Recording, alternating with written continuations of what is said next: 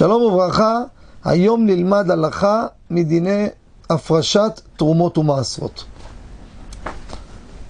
אני רוצה לדבר על כל מיני תבלינים, אילו תבלינים חייבים בהפרשת תרומות ומעשרות, ואילו תבלינים ועלים שהם לא חייבים בהפרשת תרומות ומעשרות. רבותינו דרשו שיש מכנה משותף בין טומאת אוכלין, מאכל שהוא בגדר אוכל, שהוא שייך בו בטומאה, אם יש בו דיני טומאה, אז גם הוא חייב את תרומות ומעשרות. מה הקשר ביניהם? ככה רבותינו דרשו במסכת נידה. לפי זה, יש סוגים שחייבים בהפרשת תרומות ומעשרות, ויש סוגים שלא. והכלל הוא כזה: עלים או תבלינים שהם נאכלים כצורתם.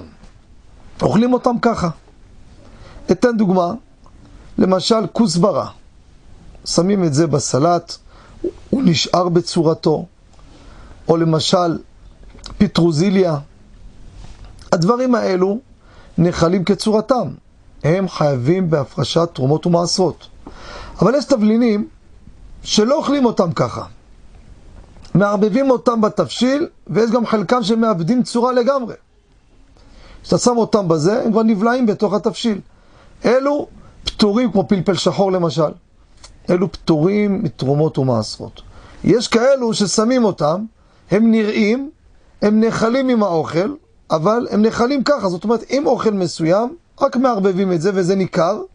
זה ניכר, לא איבד צורתו. תנאי אחד, לא איבד צורתו.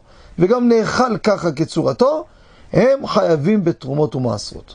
ולכן כל תבלין וכל עלה, לפי הכללים האלו, נדע אם חייב או לא חייב. תודה רבה וכל טוב.